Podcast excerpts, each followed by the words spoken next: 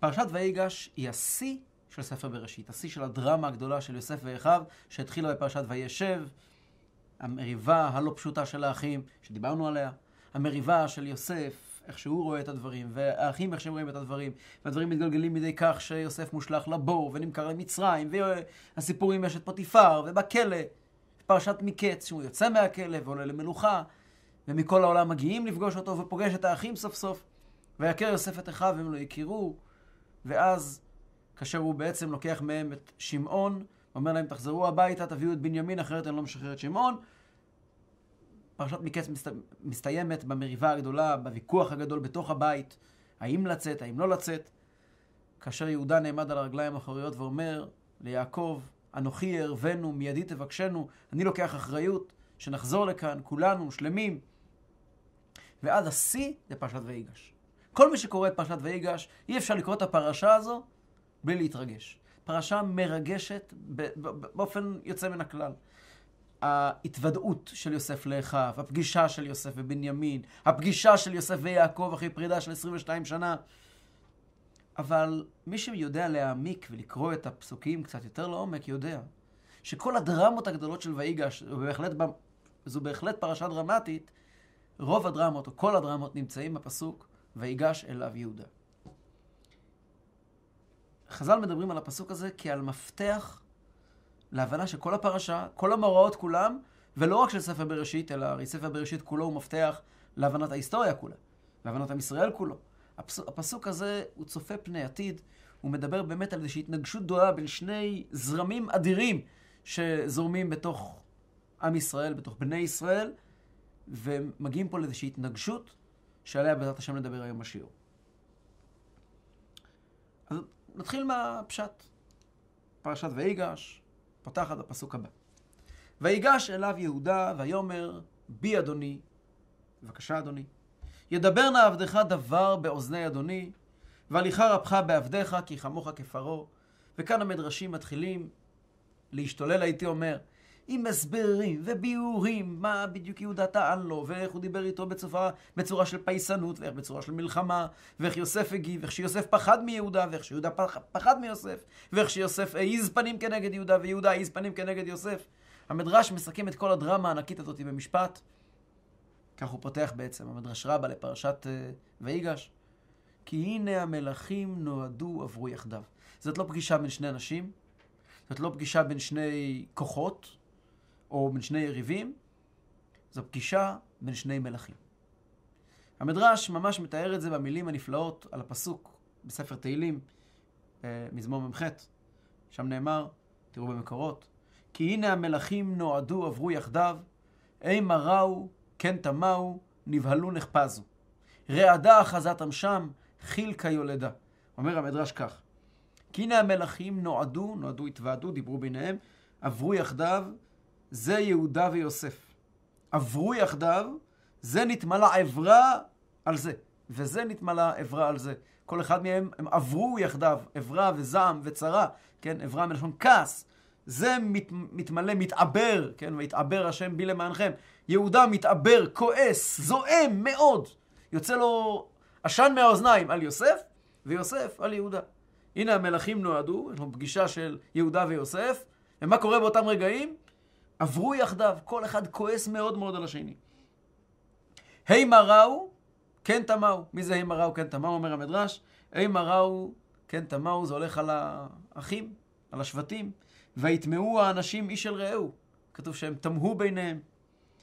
נבהלו נחפזו, זה ההמשך, ולא יכלו אחיו לעלות אותו. כאשר בעצם היה איזושהי הכרעה שיוסף קם ואמר, אני יוסף אחיכם, ההכרעה הזאתי, רעדה אחזתם שם. זה השבטים. ובלשון המדרש אמרו, מלכים מתדיינים אלו עם אלו, אנו מה אכפת לנו? כאילו עומדים פה ראובן ושמעון ולוי, כל אחד מהם הרי זה מילה, ראובן ושמעון ולוי, כל, כל מילה כזאת, כל שם כזה, זה עם המון מטען. מה זה לוי? מה זה שמעון? שמעון ולוי. ויששכר וזבולון ובנימין. כל השבטים עומדים מסביב ומסתכלים ואומרים, לא מתערבים. יש כאן שיח בין מלכים. מלכים מתדיינים אלו עם אלו, אנו מה אכפת לנו. יעיל למלך מתדיין עם מלך, מתאים למלך לריב עם מלך.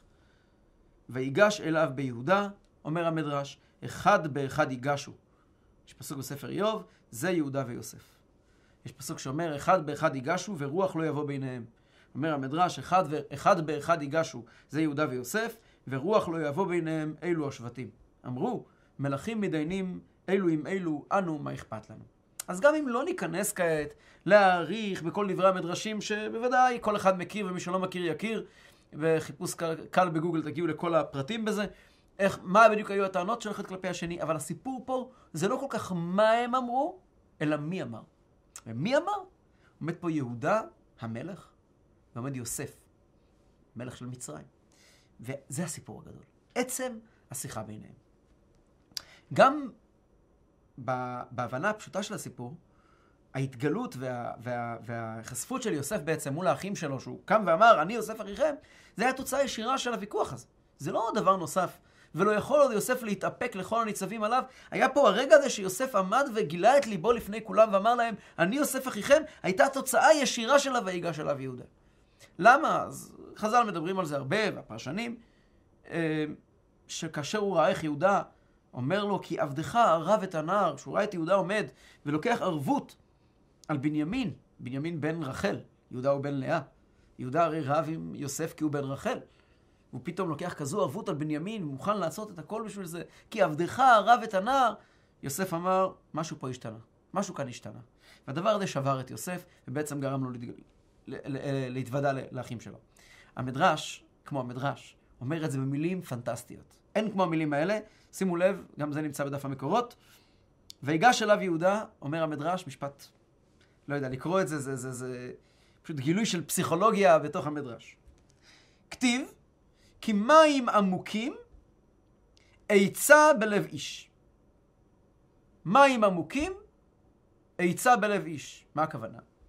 אומר המדרש, משל לבאר עמוקה, מלאה צונן, והיו מימי הצוננין ויפין, ולא הייתה הבריאה יכולה לשתות ממנה. זה לשון המדרש, תדמיינו לעצמכם, באר, למטה יש מים צלולים, אבל קרים, אף אחד לא יכול לשתות ממנה. זה רחוק, זה למטה. רואים מלמעלה מים קרים, טובים כאלה, מים קרים על נפש עייפה, כל אחד רוצה, אבל זה רחוק, זה למטה, בעומק האדמה. בא אחד, וקשר חבל בחבל, נימה בנימה, משיכה במשיכה, ודלה ממנה, ושתה. התחילו הכל דולין ממנה ושותים. הגיע אדם אחד ואמר, אין לכם חבל? לא, אין לנו חבל. אבל קצת יש לכם. עוד חבל ועוד חבל, עוד חוט ועוד חוט, עוד uh, סרט ועוד סרט. קשרת כל אחד לשני, ככה יצר חוט ארוך ארוך, והוריד למטה דלי, והביא משמיים, וכולם יכלו לשתות. כך לא זז יהודה מהשיב ליוסף דבר על דבר, עד שעמד על ליבו. אם אני מבין נכון את המדרש, לא בטוח שאני מבין נכון את המדרש, אבל אם אני מבין נכון את המדרש, מה שהמדרש אומר פה זה ככה. יוסף עומד מול השבטים, והוא באר מלאה מים, יש לו, יש לו באר מלאה מים, והם צוננים.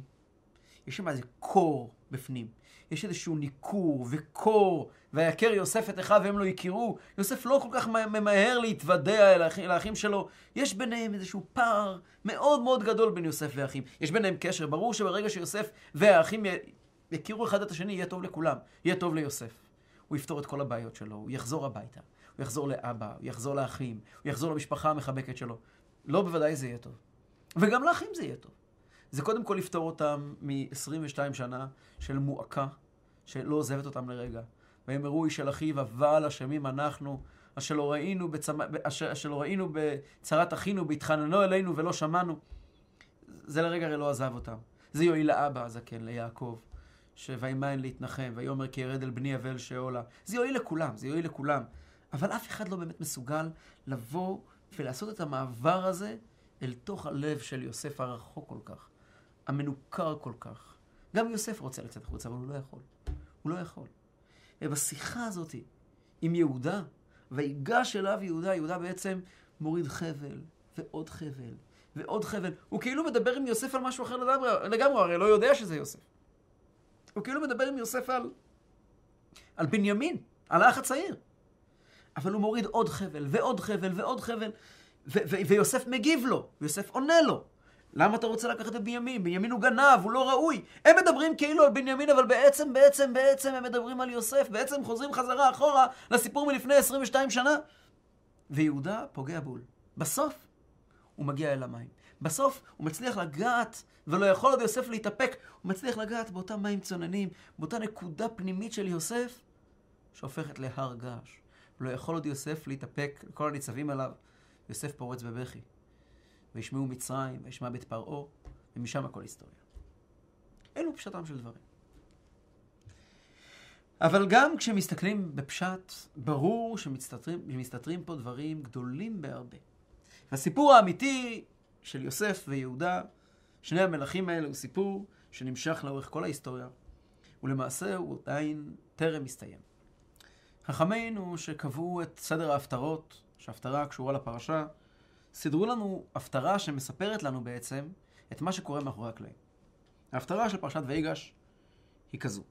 ואני אקרא את, הפרש, את ההפטרה, כמעט את כולה, לאט לאט, כי ההפטרה הזאת אומרת המון המון המון, יש בהפטרה הזאת הרבה מאוד חומר, הרבה מאוד תוכן, שבעצם שופך הרבה אור על הויגש אליו יהודה. וכך אומרת ההפטרה. בספר יחזקאל, פרק ל"ז, מיד אחרי חזון העצמות היבשות, ויהי דבר אדוני אלי לאמור. ואתה, בן אדם, קח לך עץ אחד, וכתוב עליו ליהודה ולבני ישראל חבריו. ולקח עץ אחד, וכתוב עליו ליוסף, עץ אפרים וכל בית ישראל חבריו. עץ אחד כתוב יהודה ולבני ישראל חבריו, ולעץ השני תכתוב יוסף, עץ אפרים ולכל ישראל חבריו. וקרב אותם אחד אל אחד, לך לעץ אחד. והיו לאחדים בידיך. תיקח את שני החתיכות עץ האלה, קרב אותם זה אל זה, תצמיד אותם, ובדבר פלא הם יהפכו להיות עץ אחד. את הדבר הזה תעשה בפני כל העם, בבבל, איפה שיחזקאל גר, וכאשר יאמרו אליך בני עמך לאמור, הלא תגיד לנו מה אלה לך, דבר עליהם. כה אמר אדוני אלוהים, הנה אני לוקח את עץ יוסף אשר ביד אפרים, ושבטי ישראל חבריו, ונתתי אותם עליו את עץ יהודה, ועשיתים לעץ אחד, והיו אחד בידי. והיו העצים אשר תכתוב עליך, אשר תכתוב עליהם בידך לעיניהם. ודבר עליהם. כה אמר אדוני אלוהים, הנה אני לוקח את בני ישראל מבין הגויים אשר הלכו שם, וקיבצתי אותם מסביב, והבאתי אותם על אדמתם. ועשיתי אותם לגוי אחד בארץ, בהרי ישראל. ומלך אחד יהיה לכולם למלך. ולא יהיו עוד לשני גויים, ולא יחצו עוד לשתי ממלכות עוד. ולא יטמאו עוד בגילוליהם ובשיקוציהם ובכל פשעיהם, והושעתי אותם מכל מושבותיהם אשר חטאו בהם, ותיארתי אותם, והיו לי לעם, ואני אהיה להם לאלוהים. ועבדי דוד, מלך עליהם. ורועה אחד יהיה לכולם, ובמשפטי ילכו, וחוקותי ישמרו ועשו אותם. זה רוב ההפטרה. רוב ההפטרה שלנו פרשת ויגש. מה שההפטרה אומרת בעצם, נבואה ליחזקאל הנביא, יחזקאל מתנבא בין חורבן בית ראשון לחורבן בית שני, תקופת די סמוכה לבית ראשון, סוף בית ראשון. הוא עוד uh, מדבר על חורבן בית ראשון שקורה בימיו. הוא יושב בעיר שנקראת תל אביב, אבל לא תל אביב שלנו, אלא תל אביב uh, שנמצאת בבבל, על נהר כבר, והוא בעצם נביא הגלות. הוא מדבר אל הגולים, והוא הוא מוכיח את הגולים, ומעודד אותם, ומדבר על הגאולה הרבה מאוד. ספר יחזקאל. ואחד מהשברים הגדולים שעם ישראל נושא איתו באותם ימים, זה לא רק השבר של אה, חורבן בית המקדש, אלא גם השבר של גלות עשרת השבטים. אנחנו יודעים שבארץ ישראל היו שתי ממלכות. ממלכת יהודה, שישבה בערי הדרום, ירושלים ודרומה, ירושלים, חברון, מדבר יהודה, וממלכת ישראל, שהייתה מירושלים וצפונה, לא בדיוק ירושלים, אך קצת אחרי ירושלים, אה, הר אפרים, מה שנקרא, אה, בית אל, ו, ו, כן, וצפונה. זה, זה הר אפרים ומנשה, והשפלה כמובן, עד עמוק בלבנון של ימינו, שם זה שבט אשר ונפתלי. וכל השטח הזה נמצאים עשרה שבטים, וכמובן השבטים שנמצאים מעבר, מעבר לירדן, ראובן וגד וחצי שבט המנשה. ואחרי פטירתו של שלמה המלך, נחלקת ממלכת ישראל, ממלכת ישראל לשניים. נקרעת. הקדוש ברוך הוא אומר, אני אקרע את ממלכת ישראל מעליך, אומר לדוד המלך. ואחיה השילוני, נביא השם, הולך בדבר השם ומושך למלך את uh, ירובעם בן נבט משבט אפרים, ועושה אותו, מכתיר אותו למלך על עשרה שבטים מישראל. רחובעם בן שלמה נשאר רק עם שבט יהודה, ובנימין, שגרים עם יהודה. יהודה ובנימין כבר רואים בפרשה שלנו, הם לא מסתדרים אחד בלי השני. יהודה לוקח ערבות על בנימין, וכמובן לוי, שנמצא תמיד, מפוזר בין כולם. ומלכי ישראל, מלכי יהודה, צאצאי דוד המלך, מלכי בית דוד, ממשיכים לשבת בירושלים עד לגלות הנוראה בימי צדקיהו המלך. מלכי ישראל מחליפים, יושבים בשומרון, עיר שנקראת שומרון, לא רחוק משכם של ימינו. הם כל האזור נקרא הרי שומרון, על שם העיר שומרון. שם עיר הבירה שלהם שומרון. ומלכים מתחלפים שם כל הזמן, ומתאפיינים בעיקר בזה שהם עושים את הרע בעיני השם. והסיפור שלהם מסתיים הרבה לפני ממלכת יהודה, כאשר מגיע סנחריב, מלך, מלך אשור, ולוקח את עשרת השבטים איתו לחלך ולחבור, לוקח אותם למה שנקרא גלות עשרת השבטים, ודעות שונות מה קורה איתם מאז ועד היום. השבר הזה של מלכות ישראל שעבדה לנו, עשרה שבטים מישראל שעבדו לנו, גם היא יושבת עמוק בתוך הלב של הגולים בבבל. והקדוש ברוך הוא מגיע ואומר ליחזקאל הנביא, תגיד לבני ישראל, הסיפור הזה של ממלכת יהודה, ממלכת ישראל, נגמר. יש עץ כתוב עליו עץ אפרים, עץ כתוב עליו עץ יהודה, עץ אפרים, אפרים זה הרי, זה הרי, אפרים זה, זה, זה רובם בנבט, זה, זה המלך הראשון של מלכות ישראל, וזה השבט החשוב ביותר במלכות ישראל, אפרים זה יוסף, ובשבט יהודה ודוד, זה החלק השני, והם הופכים להיות עץ אחד. אבל מי בראש? דוד המלך בראש. ודוד עבדי נשיא להם לעולם. כשמשיח יבוא, יחזרו כל עם ישראל לחיות יחד, אבל תחת הנהגה של דוד המלך. כאשר חכמי המשנה, כאשר חז"ל, קבעו את ההפטרות, ושמו את ההפטרה הזאת לפרשת ויגש, הם באו לומר, חברים, הסיפור האמיתי נמצא בפסוק הראשון של הפרשה. ויגש אליו יהודה. הגישה הזו בין יהודה ויוסף, בין עץ יהודה ועץ אפרים, זה מה שקורה בפרשה, זה מה שקורה בהפטרה, זה הסיפור האמיתי של הפרשה. אז בואו נדבר על יהודה ועל יוסף. כדי לדבר על יהודה ועל יוסף, אנחנו צריכים ללכת אל uh, עליית גג בלוד. עליית גג שנקראת בית נצזה. תלמוד בבלי, קידושין דף מ עמוד ב', יש לכם את זה במקורות, וכך נאמר שם. וכבר היה רבי טרפון וזקנים מסובין בעליית בית נצזה בלוד. נשאלה השאלה הזו בפניהם, תלמוד גדול או מעשה גדול? נענה רבי טרפון ואמר, מעשה גדול. נענה רבי עקיבא ואמר, תלמוד גדול. נענו כולם ואמרו, תלמוד גדול, שהתלמוד מביא לידי מעשה. מה שחז"ל אומרים לנו כאן, היה ויכוח בין גדולי עולם, בעליית גג בעיר לוד. מה חשוב ממה? האם התלמוד חשוב, הלימוד, או המעשה, הביצוע? הייתי שואל אתכם מה אתם חושבים. אבל אני לא יכול. אבל שם שאלו כל אחד מה הוא חושב. רבי טרפון, שהיה יותר מבוגר, היה רבו של רבי עקיבא, תלמיד חבר של רבי עקיבא, רבי עקיבא תלמיד חבר של רבי טרפון, קם ואמר, מעשה, תלמוד, מעשה גדול. החשוב מכל זה עשייה. רבי עקיבא אומר, לא נכון, תלמוד גדול. החשוב מכל זה הלימוד. מה דעת הכלל? לא ככה ולא ככה. ענו כולם ואמרו, תלמוד גדול שהתלמוד מביא לידי מעשה. מה בעצם המהות של השאלה, מה גדול, תלמוד גדול או מעשה גדול? מה בעצם השאלה?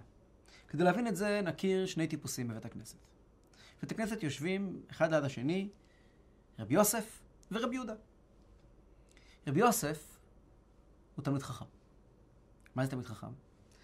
הוא יהודי איש הגות, איש רוח.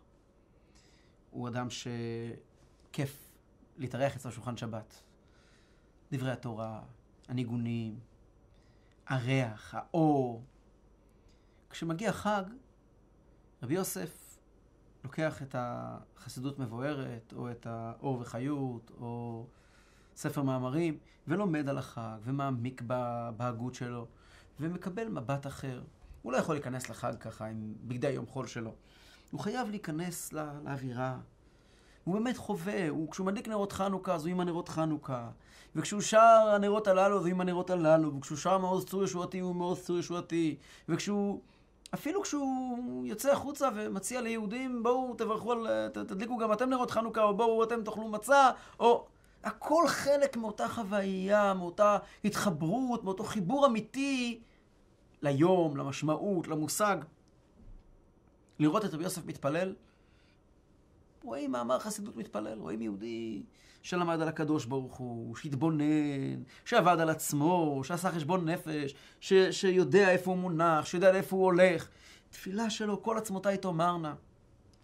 זה יוסף. רבי יהודה, השכן שלו, הוא איש טכני. הוא אדם פרקטי לגמרי. מגיע ראש השנה, תגיד לי, מה צריכים, מה זה ראש השנה? יש הלכות ראש השנה, אני יודע, הוא יודע ירא שמיים בסך הכל. יש מה שצריכים לעשות, ועכשיו מה? ראש השנה צריכים להגיד תהילים. אוקיי, אז הוא אומר תהילים. הוא אומר תהילים בלילה, אומר תהילים בלילה, ביום, אומר תהילים כל הזמן אומר תהילים. תנסה לדבר איתו קצת, אתה יודע מה זה ראש השנה, מה זה בעניין המלכות? כן, כן, אבל צריכים להגיד תהילים, מה אתה עכשיו מתעסק איתי בכל... תהילים, צריך עכשיו להגיד תהילים. סוכות מגיע. בסוכה של רבי יוסף, יושב שם בסוכה, ואפשר לראות את האושפיזין שם מסביב, הניגונים, ודברי התוכן. ואצל יהודה, הוא כל הסוכות עסוק, רגע, רגע, צריך פה סוכה ציבורית, וכאן צריכים לדאוג לעוד יהודי שיאכל בסוכה, וכאן צריכים, הוא כל כולו מאוד מאוד מחובר לטכני. החיים של מי יפים יותר? אני חושב שללא ספק, החיים של רבי יוסף. החיים שלו הם חיים עשירים. חיים עם טעם, חיים עם ריח, חיים עם גוונים. כל דבר יש צבע אחר בחיים שלו. כל דבר יש משמעות אחרת בחיים שלו. רבי יהודה, החיים שלו די אפורים. הוא טכני. מה עכשיו צריכים לעשות? עכשיו צריך לארגן אה, מצות, אז מצות. מה, מה, מה ההבדל הגדול בין לארגן מצות לבין לארגן תהלוכת ל"ג בעומר, לבין לארגן ילדים ל... ל... זה הכל, זה, זה, זה טכני, טכני. תרים טלפון לפה, תרים טלפון שם. הטלפון שאתה מרים לקוסם שיבוא לתהלוכת ל"ג בעומר, או ל... או ל...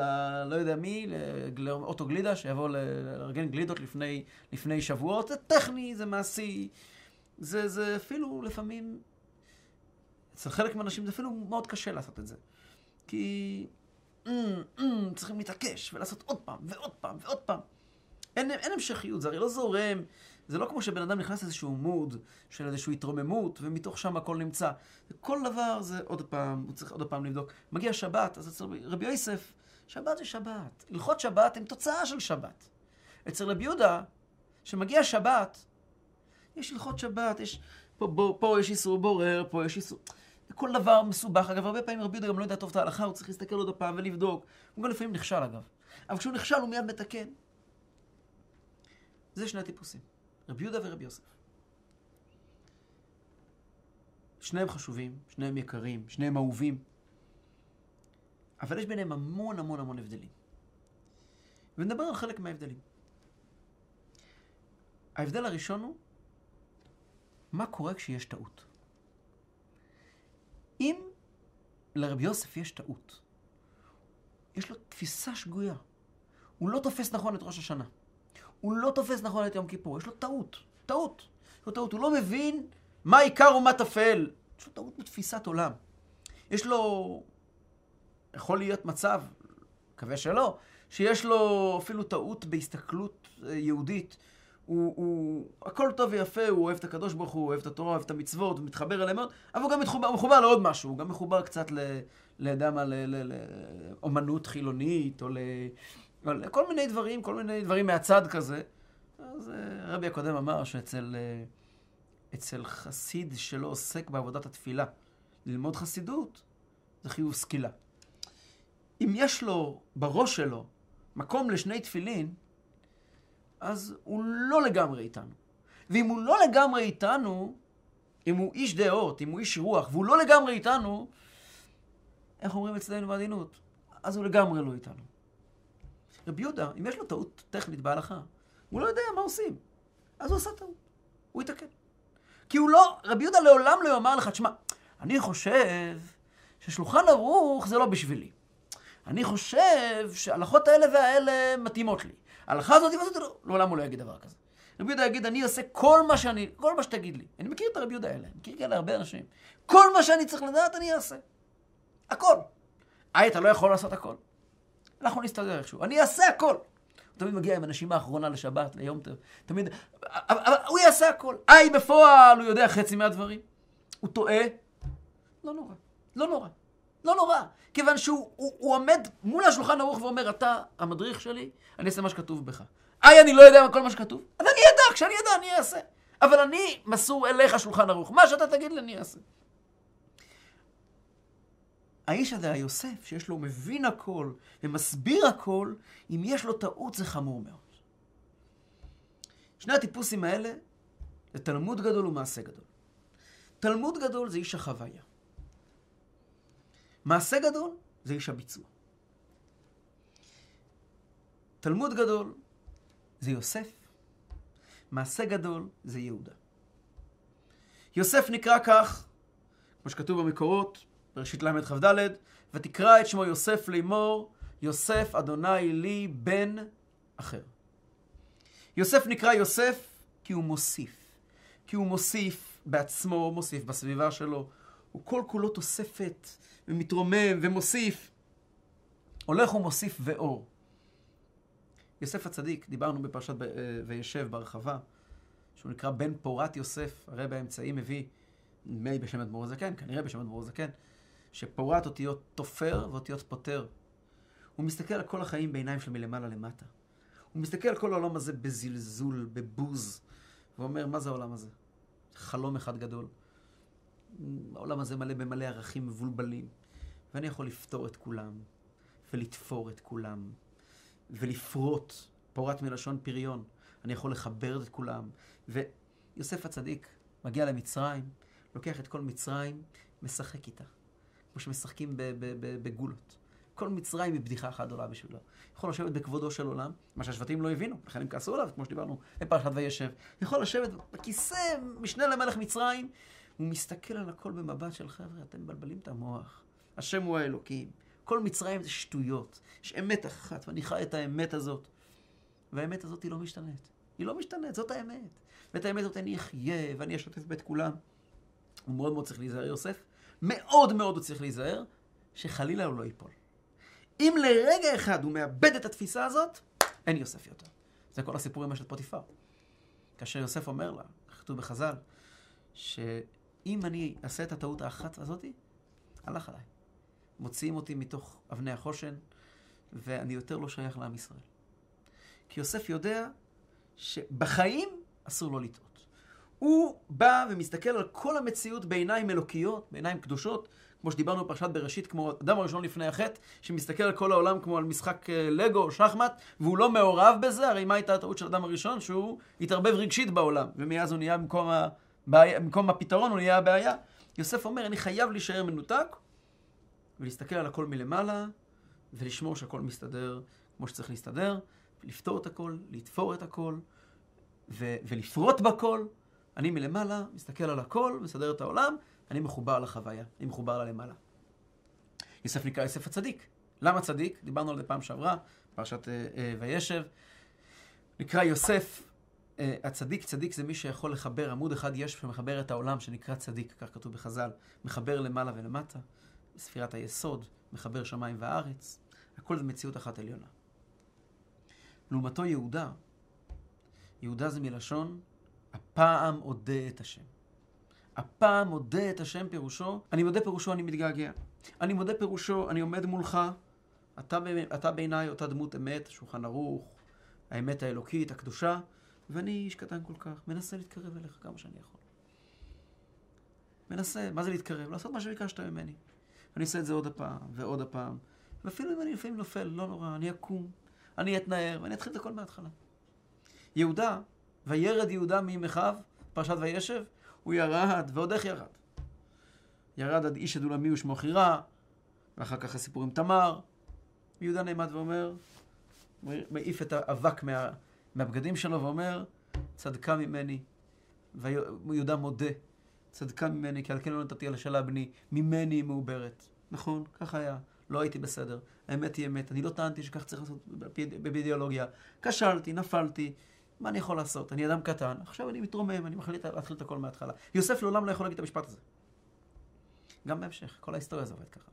יהודה, לאורך כל ההיסטוריה, אנשי יהודה, היהודאים, הם אנשים שמתלבטים, אנשים שנופלים, אנשים שקמים, אנשים של אנשי ביצוע, אנשי מעשה, הם לא אנשי חזון, הם לא אנשי השקפה. האיש של יהודה בהיסטוריה זה דוד המלך. דוד המלך כתוב בחז"ל שהוא נקרא בר נפלי. הוא בעצם נפל.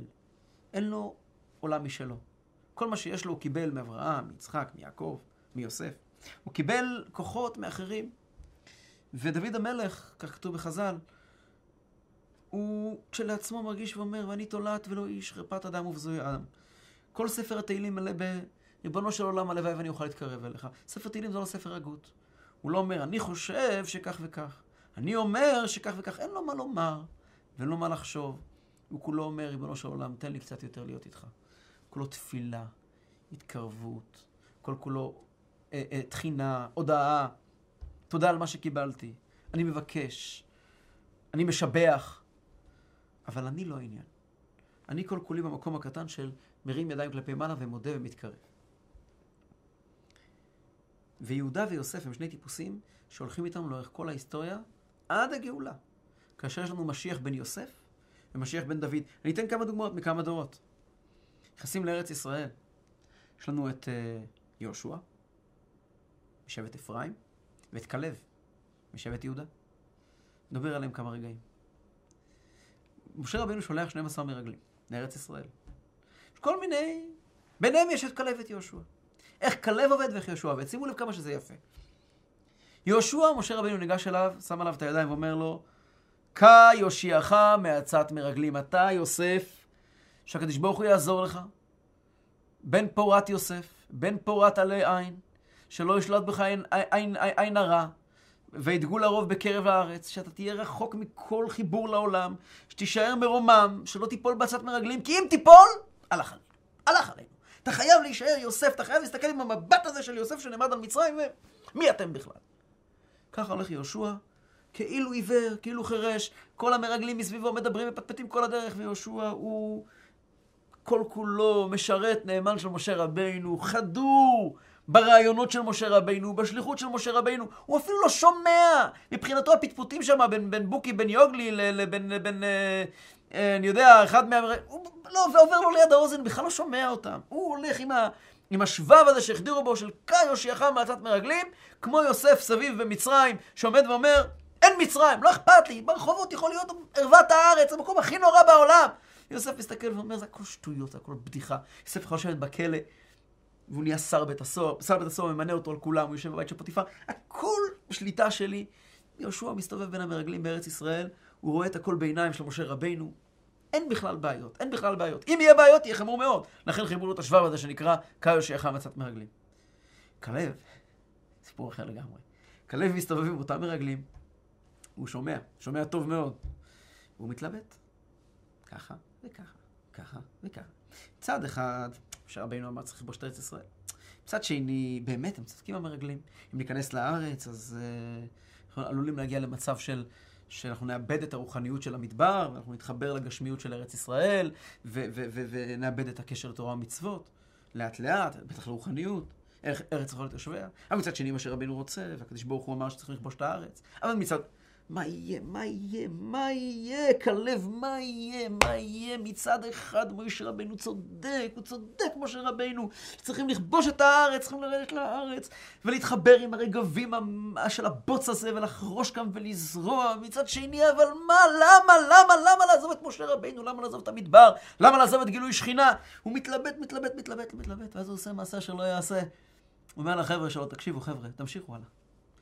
אני עוצר את השליחות שלי. קיבלתי שליחות לאיפה ללכת. אני עוצר את השליחות ונוסע למערת המכפלה, אני רוצה להתפלל. אני רוצה לדבר עם הקדוש ברוך הוא. אני רוצה לקבל כוחות, כי אני מרגיש שאני מאבד אותם. ויעלו בנגב ויבואו עד חברון. ושם, כן, הוא הולך לחברון, יש לו חיבור לקדוש ברוך הוא. הוא עומד ומתפלל. אומר, ריבונו של עולם, אני עשיתי משהו נגד החוק, אני יודע. פי החוק הייתי צריך ללכת בשליחות של משה רבינו, אבל אני לא יודע מה יהיה איתי, אני מתלבט, אני לא יודע מה יהיה הלאה. אני מאוד מאוד רוצה לעשות את רצון השם, לעשות רצונך, אלוקיי חפצתי, כמו שיאמר לימים, צאצא, הצאצא של כלב, דוד המלך, לעשות רצונך, אלוקיי חפצתי, אני רוצה את מה שאתה רוצה, ואני לא יודע מה לעשות. אז הוא מחליט, טובה הארץ מאוד מאוד, לא מעניין אותי כלום, נכון שזה לא קל לי, אפשר לשמוע בקול שלו, טובה הארץ מאוד מאוד, שזה מגיע אחרי הרבה שכנוע עצמי, זה לא היה אצלה אוטומטי. טובה הארץ מאוד מאוד, נכון, אם חפץ בנו השם, הקדיש ברוך הוא רוצה אותנו, הקדיש ברוך הוא רוצה שנעשה דווקא בארץ, למרות שאנחנו לא רוצים, אנחנו באמת לא רוצים, ואני מבין אתכם שאתם לא רוצים. אני מבין אתכם מצוין שאתם לא רוצים להיכנס לארץ, אבל כי אם חפץ בנו השם והביאנו לארץ, הקדיש ברוך הוא רוצה שנתחבר לאדמה, ונעבוד בארץ ישראל, ונקיים את המצוות דווקא מתוך החיים עצמם. כמה שזה קשה, זה רצון השם, וזה רצון השם. זה דמות של יהודה. לא קל לו. הערך עומד מול העיניים שלו, הוא מתפלל, הוא, הוא, הוא, הוא, הוא מתחבט, והולך על מסירות נפש. זה נחשון בן עמינדב. כל השבטים מדברים, מדברים, מדברים, נחשון בן עמינדב אומר, לא יודע כן, לא יודע לא, יש אמת, פרח, קופץ לתוך הים. בדורות הבאים זה משיח בן יוסף ומשיח בן דוד. משיח בן דוד שאנחנו נדבר עליו עוד, עוד, עוד, עוד מעט קצת יותר, שבעזרת השם יבוא במהרה ויגאל אותנו, מסמל את העבודה של יהודים במשך הגלות, אף על פי כן ולמרות הכל. משיח בן דוד מייצג, כך כתוב בחסידות, את היהודים שאומרים תהילים. את היהודים שמתמודדים ומתלבטים, אבל יש להם אמונה פשוטה. יש להם אמונה פשוטה, הם מגיעים ואומרים, רבנו של אלוהים, אתה צודק. אני... אני, אבל אתה צודק. ולעומתו, המשיח בן יוסף, שמייצג את, את הרעיונות, את החזון. דוד המלך, כל כולו, יכול היה לחטוא. כתוב בחז"ל ששאול המלך חטא פעם אחת ולא עלתה לו, איבד את המלוכה. דוד המלך חטא פעמיים, ולא קרה כלום. למה לא קרה כלום? כי מה אומר מיד דוד המלך לנתן הנביא, כשנתן הנביא מגיע ומציג לו את משל כבשת הרש, אומר לו, דוד, חטאתי, אתה צודק, אתה צודק.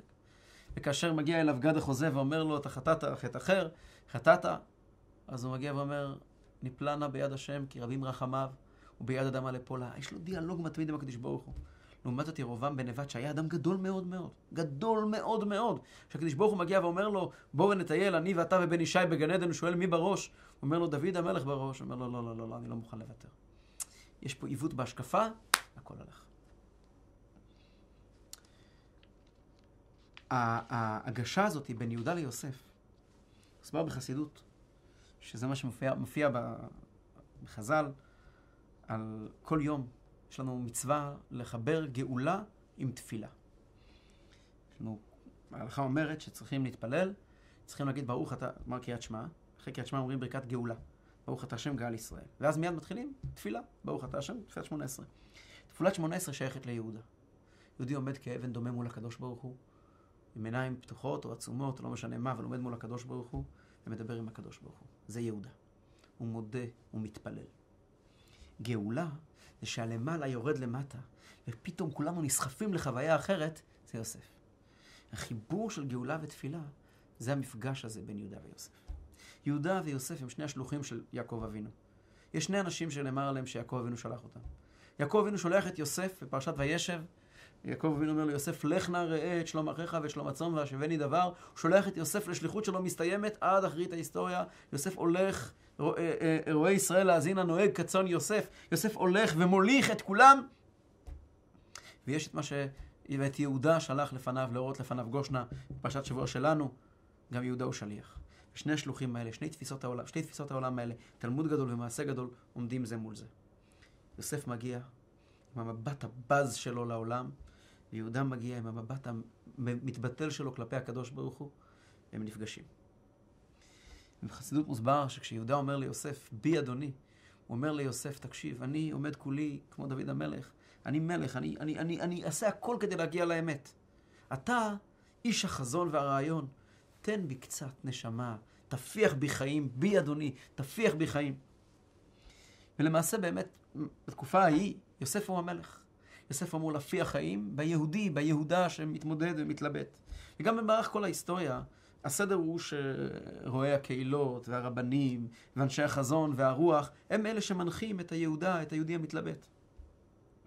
אבל כאשר משיח יבוא, זה יהפוך. כתוב בחסידות, המשמעות של ההפטרה שאנחנו נקרא, ועבדי דוד מלך עליהם ורואה אחד יהיה לכולם, שכאשר משיח יבוא, אז יבינו ויגלו את המעלה של אותו יהודי שיושב בצד של הבית הכנסת עם הטילים הקטן, אותו יהודי שאצלו שולחן שבת בבית נראה כמו, לא כזה נוצץ כמו אצל יוסף, אז יגלו את המעלה של היהודי הזה שמוסר את הנפש שלו. אז יבינו שהגאולה קשורה דווקא אליו. כך נאמר בספר עמוס.